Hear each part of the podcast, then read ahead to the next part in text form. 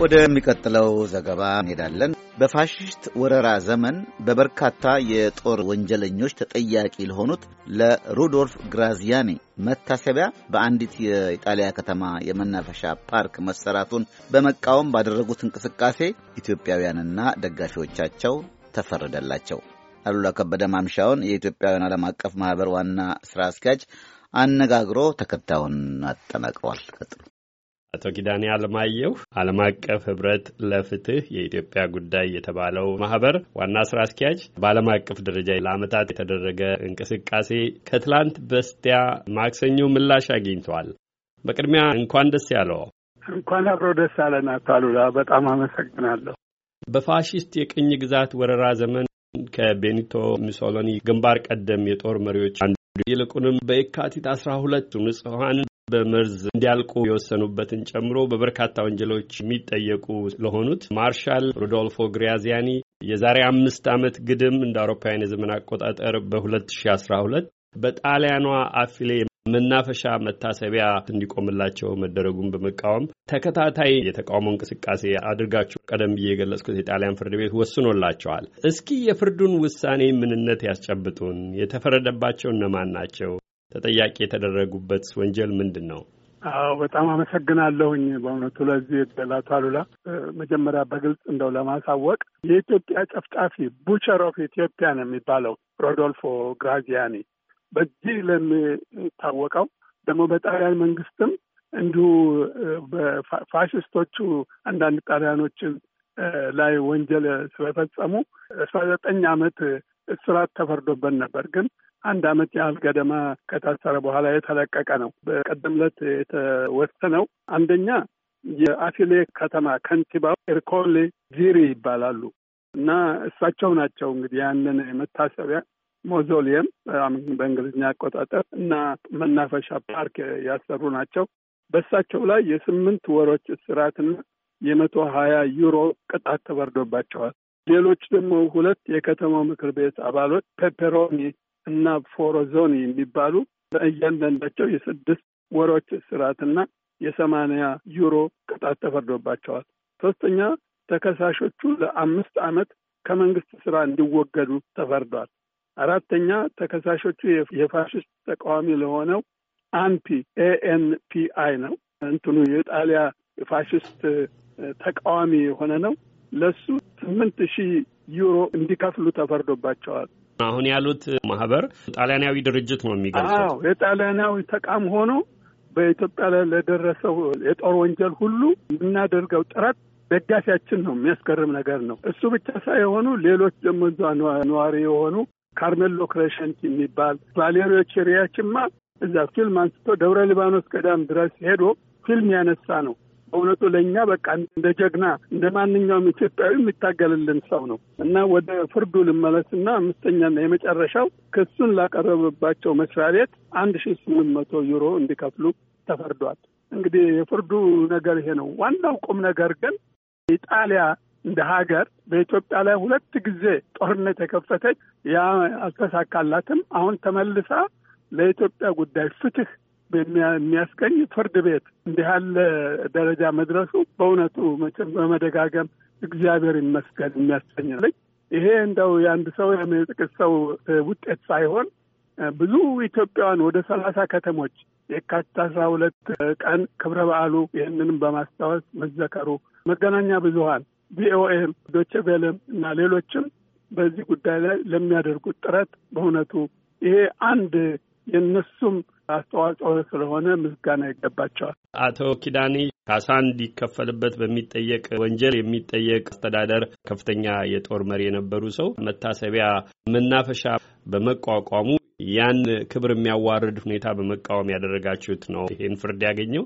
ዋናው ጥያቄያችሁ በተደጋጋሚ እርስዎ እንደጠቀሱት ዓለም አቀፍ ህብረት ለፍትህ የኢትዮጵያ ጉዳይ የተባለውን ማህበራችሁን እንቅስቃሴዎች በራዲዮ ጣቢያችን ጠይቀን እናውቃለንና የጣሊያን መንግስት ተገቢውን ካሳ ለኢትዮጵያ አልከፈለም፣ የተዘረፈውን ንብረት አልተመለሰም፣ ቫቲካን ኢትዮጵያን መጠየቅ አለባት የሚሉ አበይት ጥያቄዎቻችሁ የትላንት ወዲያው ፍርድ ምን ተስፋ ሰጪ ሆኗል? ምንስ ቀጣይ እንቅስቃሴዎች አሏችሁ? እንዳልከው አሉላ፣ ይሄ አሁን በቀደም ላይ የተሰጠው ፍርድ የመጀመሪያው በር ከፋች የሆነ የሚያበረታታ ፍትሐዊ ሂደት ነው እና አሁን የጣሊያን መንግስትም ፍርድ ቤቱም የኢትዮጵያን ጉዳይ አተኩሮ በቁም ነገር የያዘው መሆኑን የሚያመለክት ነው እና ለቀሩት ዋና ዋና ዓላማዎች አንተ ላይ ሁሉ ጥረታችን ይቀጥላል። በዚህ ምክንያት እኛ ኢትዮጵያውያን ብቻ ሳንሆን የኢትዮጵያ ወዳጆች የሆኑ ሁሉ ተበረታተው ጥረታቸውን እንዲያጎለብቱ፣ እንዲያጠናክሩ በጣም በጣም አስፈላጊ ነው እና ለምሳሌ በቫቲካን በኩል አሁን ድረገጻችን ላይ Global Alliance for Ethiopia dot org የሚል ነው። እዛ ላይ እየተፈረመ ያለ አቤቱታ አለ። የተፈረመው እስካሁን ወደ አራት ሺ ስምንት መቶ ነው። ነገር ግን የምንፈልገው መቶ ሺህ ነው እና መቶ አምስት ሚሊዮን ሕዝብ ያላት ሀገር እና ሌሎችም ወዳጆች ያንን ለማሟላት ምንም የሚያስቸግር አይመስለኝም። ምክንያቱም የቫቲካን ድጋፍ ለፋሽስት ጣሊያ በጣም በጣም በጣም አበረታታች ነበረ። ነገሩን ያቃናው እሱ ነው እና ምናልባት ወደኋላ እንመለስበታለን። የእነሱ ቡራቄ ነው አንደኛው ኢትዮጵያ ላይ ያን ሁሉ ግፍ ያስከተለው። በዚህ አጋጣሚ ደግሞ ሌላ ማመስገን የሚገባኝ ይሄ መታሰቢያው ያለበት አውራጃ ላዚዮ ይባላል። የዛ አውራጃ ገዢው ኒኮላ ዚንጋሬቲ ይባላሉ።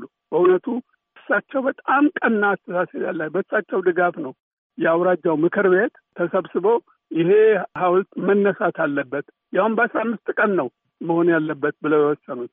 ያ ካልሆነ ጉዳዩ ፍርድ ቤት ይሄዳል በማለት እንግዲህ የፍርዱ ሂደት ያው ማክሰኞ ዕለት የተገኘውን ውሳኔ ያስገኝቷል። የቀረውንም ተስፋ ሳንቆርጥ በእግዚአብሔር እርዳታ እና ሁሉም ለፍትህ በሚያምን ሰው ድጋፍ እንቀጥላለን ማለት ነው። የተነሳችሁለት ዓላማ አንዱም በዚያ ዘመን ከፍተኛ በደል ለደረሰበት የኢትዮጵያ ሕዝብ ክብር የሚነሳ ድርጊት ተቃውማችሁ ይሄን አይነት የፍርድ ውጤት ማግኘታችሁ በዓለም አቀፍ ደረጃ በደል ሲፈጸም ምን ቢቆይ ምን ቢዘገይ ለፍሬ መብቃት ማስቻሉን ምሳሌ ይሆናልና በድጋሚ እንኳን ደስ ያላችሁ።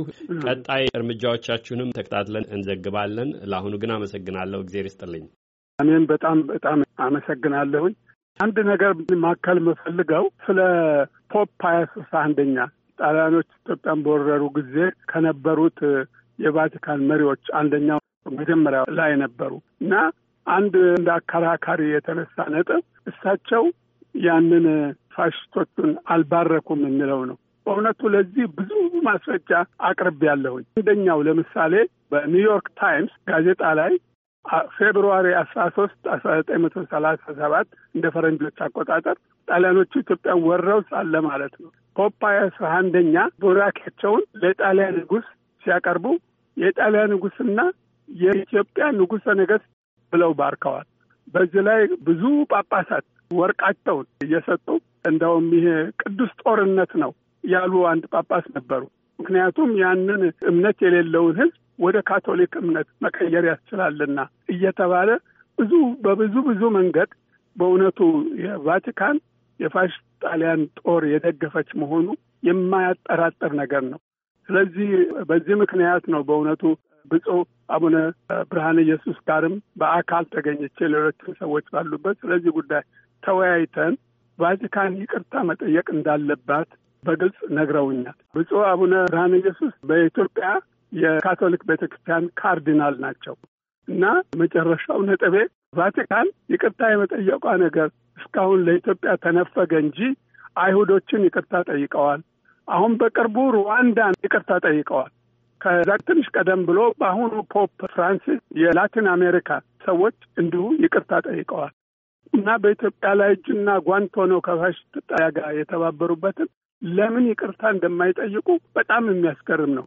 እንግዲህ አሁን የጣሊያ ፍርድ ቤት እንኳን በኢትዮጵያ ፍትሐዊ የሆነ ውሳኔ ሲያስተላልፍ ቫቲካንም ተቀስቅሳ ክርስቲያናዊ ተግባሯን እንደምታከናውን በጣም ተስፋ አደርጋለሁ። መልካም። በድጋሚ አቶ ኪዳኔ አለማየሁ ዓለም አቀፍ ህብረት ለፍትህ የኢትዮጵያ ጉዳይ የተባለው ማህበር ዋና ስራ አስኪያጅ፣ እግዚአብሔር ይስጥልኝ። እግዚአብሔር ያክብርልኝ አቶ አሉላ። ቪኦኤም ይህን እድል ስለሰጠኝ በጣም በጣም ማከብረው ነው። አመሰግናለሁ።